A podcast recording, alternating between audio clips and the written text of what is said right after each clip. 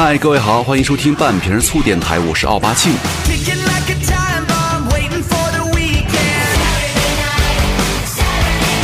啊，那这会儿呢，又到了春天了哈，又到了万物发春的时候了。其实你可以看到马路上这个荷尔蒙啊，也开始多了起来。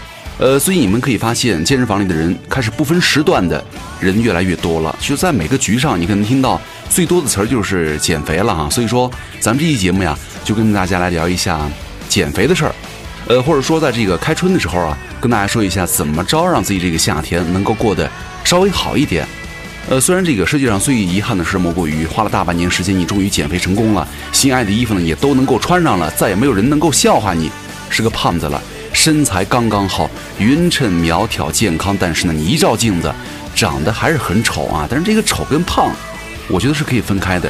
丑解决不了，我们就先把这个胖给解决掉，起码丑胖咱们先去掉一半了。呃，其实最近我有一个减肥思路，就是从我的一次逛街的时候我得出来的啊。那天我去一家嗯很贵的品牌店里去看衣服，真的发现每一件衣服都很适合我自己，就无论款式、花样、颜色还是尺码，完美。我觉得我穿每一件都无敌显帅啊。最后只有一样不适合我，就是价格，因为太贵了。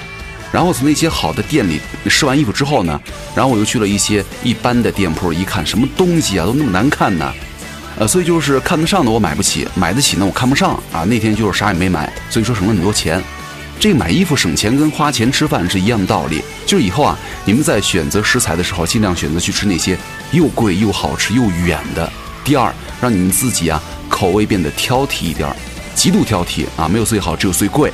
就你吃过几次贵的之后啊，这样的话你会对一般的就没有兴趣了。然后第三呢，可能你就瘦了啊。所以说，呃，有功夫的人哈，可以去尝试一下。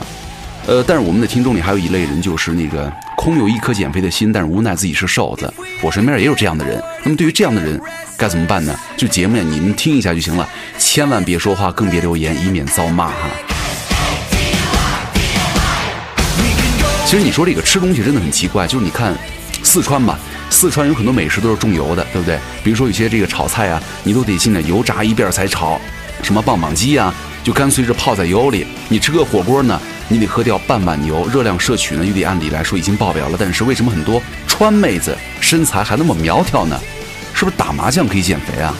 啊，还有很多人迷信这个微博上有很多这个所谓的七天速成减肥法，跳操秒瘦二十斤啊，这些啊别迷信了哈，好好的。我觉得你看那些有点心动的时候，首先你要做的并不是减肥，而是去看一下脑子了哈。所以说，咱们本期就跟大家来聊一下，科学的看待一下饮食和减肥的关系。第二套全国中学生广播体操，时代在召唤。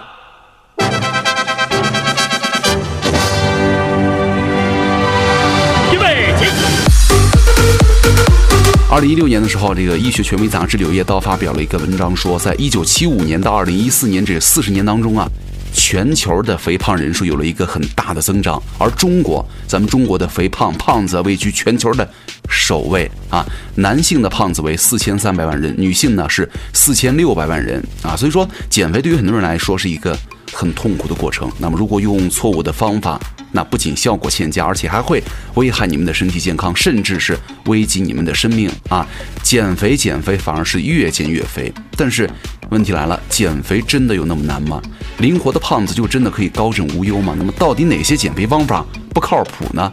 其实肥胖你们也知道，不仅仅关乎到美，更会对你们的健康啊产生严重危害。咱们之前也说过，肥胖会缩短人八到十九年的健康寿命，而且。肥胖也是不能够不重视它了。就对于很多这个上班的白领啊，对不对？工作人员来说呢，长时间久坐呀，工作压力大呀，饮食不规律啊，缺乏运动啊，不良的习惯呢，也很容易导致肥胖的产生。其实笼统来讲啊，肥胖的危害可以说是从头到脚吧，从里到外，咱们身上每一个器官都没有能够幸免住到的啊。其实最常见的就是高血压、糖尿病、高血脂，还有这个高尿酸血症啊、高胰岛素血症啊，以及什么肾脏病、脂肪肝、胆结石、关节病、癌症，甚至对人的性格都有潜移默化的影响，对不对？但是呢，肥胖的主要因素就是因为营养过剩，你吃太好了，消耗过少，就导致了很多能量以脂肪的形式存在你们的身体当中。其实这个肥胖。单单从这个外观来判断，它是不准确的。其实科学方法是使用双标准来判断。第一个就是咱们之前多次提到的这个 BMI 指数了。这个指数呢，怎么查？你们自己去了解一下就行了哈。但是这个 BMI 有一定的局限性，就是你看运动员、健身爱好者，可能 BMI 指数会有一定的偏差，但是结合着腰围来测量的话，可能就能抵消这种偏差了。那怎么能够看得出来你这儿有点胖呢？咱们先来看腰围哈，其实，在咱们中国人群当中啊，男性腰围如果超过了九十公分，女性腰围超过了八十五公分的话，就会称之为腹型肥胖，就是你肚子太大了。其实男性脂肪很多都堆积在上半身，女性呢很多都堆积在下半身，象腿、大屁股，是吧？一个看得很瘦的人呢，其实体内的脂肪也很多；一个看得很胖的人呢，体内体脂不一定很多。所以说就需要科学的测量。这个男人、女人这个脂肪分布特点不同啊，孩子、老人也分布不一样啊。那很很多这个胖友又说了，我真的吃的很少，比同事吃的少多了，他们不长肉，就我长肉，为啥呢？其实。真相就是在于肥胖的类型了。咱们首先来从外观上来看，主要分为中心型肥胖，就是腹部肥胖；跟苹果型肥胖，以及周围性肥胖，也就是梨形肥胖这三种身材。那么从病因上呢，就是单纯的分为单纯性肥胖和继发性肥胖。这个单纯性肥胖是什么东西呢？其实简单来说就是吃多了，运动消耗少了。那这个继发性肥胖呢，就是由于体内内分泌疾病引发了肥胖，就如果甲状腺功能减退啊，下丘脑的功能异常啊，这些都有问题啊。当然了，还有很多这个先天性疾病啊，或者罕见疾病。其实这个肥胖只是其症状之一，在减肥之前，我觉得都要对自己负责，对不对？吃跟肥胖的关系很大，控制饮食也是减肥的第一要素。你看，低热量。拒绝零食，细嚼慢咽，记录饮食日记，咱们都说过了，对不对？都是健康减脂减重的好习惯。其实对于很多节奏很快的这个上班族来说呀，尽量减少在外就餐，也是更利于控制你们的热量摄入了。因为你们每次去馆子里去吃饭的时候，为什么他们炒菜好吃，咱们自己做的话没那个味儿呢？有一个很重要的原因就是他们的放油太多了。其实每每次你们在外面点外卖也好，下馆子也好，其实很多热量都是超标的。也有人说了，我每天都动啊，但是没见减多少啊。其实并不是所有的运动都有减肥的作用，而且运动要达到一定的运动心率才可以达到减肥的效果。OK，这个运动心率啊，又称之为燃脂心率，也就是说，两百二减去您的年龄，然后再乘以零点七就 OK 了。比如说你是今年三十岁了，对不对？你的运动心率应该是二百二减三十，然后乘以百分之七十，那么就等于一百三十三啊。其实这个。数值啊，每个人的身体状况不同，要想达到这个安全有效的减肥效果呢，需要征求医生和专业人士的建议。另外呢，我觉得你也可以去医院的营养科去看一下哈，服用正规的减肥药物，而且控制饮食，配合运动才 OK，对不对？那以上呢就是一点点这个肥胖的这个小道理。那咱们都知道，管住嘴啊，迈开腿啊，想要科学有效的减肥呢，嘴下留情真的非常关键。就是减肥经历，可能很难。反反复复折腾人，每一秒每一分钟，你觉得都是一种煎熬。所以说，咱们就来好好聊一下这个减肥怎么从吃上来下功夫。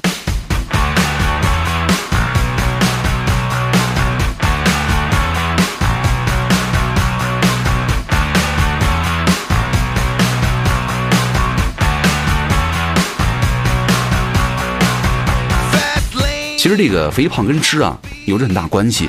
就很多人因为饮食不当才会越来越胖。那肥胖患者呢，对于吃的理解存在了偏差，而且很难纠正。他一般会出现两个极端哈：一是不承认吃多了，都觉得吃少了啊；二是反正要减肥，干脆我啥也不吃了。那在咱们的日常生活当中呢，有哪些饮食的误区呢？咱们接下来就一点一点的跟大家来说一下。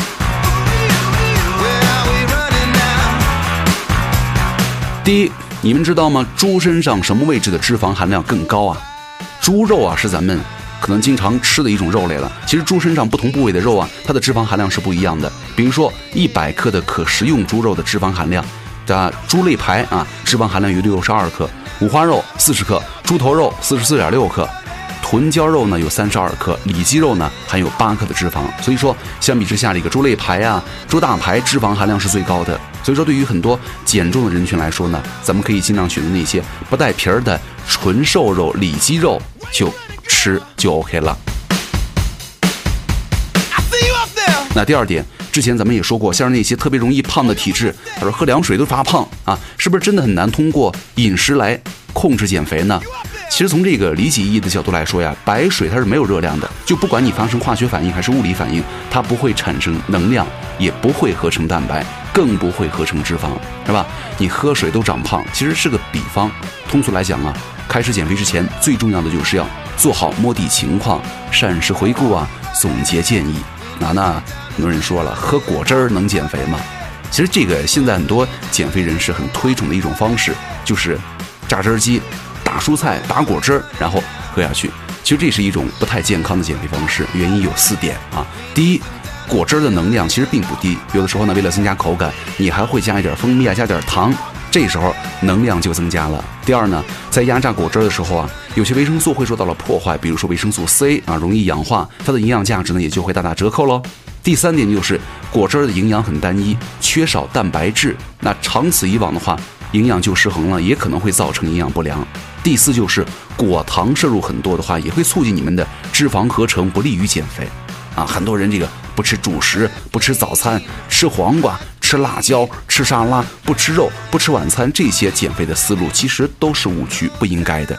啊，还有一点，进食速度慢对于减肥有影响吗？之前也说过嘛，细嚼慢咽是一个很好的减重方法，因为。控制进餐的中枢啊，在大脑脑子里，信号传递的过程呢，大约需要二十分钟左右。就是如果你吃饭速度太快的话，它已经吃饱了，但是呢，它还有一个传输的过程，所以说你就会多吃进去很多，对不对？所以说这个时候你就会吃多了。想减肥，不可以随心所欲的吃，但是呢，也不可以，但是呢，也不是说完全不吃。那么怎么吃才算正确的吃法呢？咱们给大家提供几个。低能量的膳食食谱哈，第一个食品交换四大类，八小类的内容和营养价值。比如说早餐，咱们主食二十五克，牛奶就是脱脂牛奶啊，二百五十毫升，煮一个鸡蛋或者两个鸡蛋就 OK 了。午餐呢，主食二十五克，酱牛肉五十克，蔬菜三百克，凉拌蔬菜就行了。如果你加餐的话，水果二百五十克，比如说苹果啊、梨啊、草莓啊、猕猴桃都行啊。晚餐呢，比如说牛肉五十克。蔬菜三百五十克，蔬菜也可以凉拌就 OK 了。就你全日烹调用的这个植物油啊，大概在五克左右，盐呢三到五克左右，这样就 OK。可能一听啊多少克多少克，太太麻烦了，不可能啊。其实现在有很多这个人的家里都有那种小的小秤啊，就是你在呃称食物的时候啊，它有一个量化，也还蛮 OK。其实这种你就硬吃。蔬菜啊，凉拌蔬菜、水煮菜这种东西，真的减回肥效果特别好。我有一发小，在去年过年的时候，我们聚会的时候，他还是两百二十斤。今年过年的时候，他减到了一百五十斤，人大变样，跑坏了两台跑步机，然后呢，就是一个劲儿的水煮菜加水煮肉，这样就 OK 了。哎，真的效果特别好。但是呢，你可以再配合着运动一点哈。那二十五克主食的食物有啥呢？比如说土豆，对不对？啊，山药、南瓜、红薯、芋头、鲜玉米、莲藕、魔芋这些都没问题。而且咱们建议大家每日啊吃一片那个多种维生素啊。就如果你们有饥饿感的话，可以在餐前呢吃点膳食纤维补剂啊，再吃个十克，每日吃个一两次就 OK 了啊。其实这种吃法是啊听起来还挺简单的，其实做起来呢真的很不容易。但是如果你们有一颗心的话，就按照这个方法来。严格的控制食谱，其实饮食控制了之后啊，减肥它真的是，其实挺轻松的。最难的就是你们根本就坚持不住，对不对？其实这个除了这些之外啊，保持良好的生活习惯也是有助于减重的。比如说少吃多餐，有效的克服饥饿感，防止低血糖，特别是糖尿病患者啊。细嚼慢咽也说过，避免快吃进食，建议混合食物呢最好嚼二十下再咽下去。然后还有一点就是，咱们要有这个进食的顺序，比如说先吃粗粮，再吃细粮；先吃蔬菜，再吃豆类，再吃瘦肉，最后再吃主食。一定要抵制、控制零食和夜宵，控制情绪饮食，减少出去吃大餐的几率。然后呢，少用吃这个油煎的、油炸、油炸的东西。还有一点很重要，记录你们的饮食日记啊。所以说，我觉得很多时候一切以不养成良好生活习惯的减肥啊。基本都是最后失败的。其实我觉得在减重的时候啊，没有什么是绝对不能吃的东西，最主要的东西还是量的控制。所以说，在这个基础上呢，营养均衡了，合理搭配了，才是减重的核心啊。针对不同的年龄啊、肥胖类型啊、减肥阶段呢，医生也会提供专业的营养膳食建议啦，对不对？这样的话才算是科学加 OK。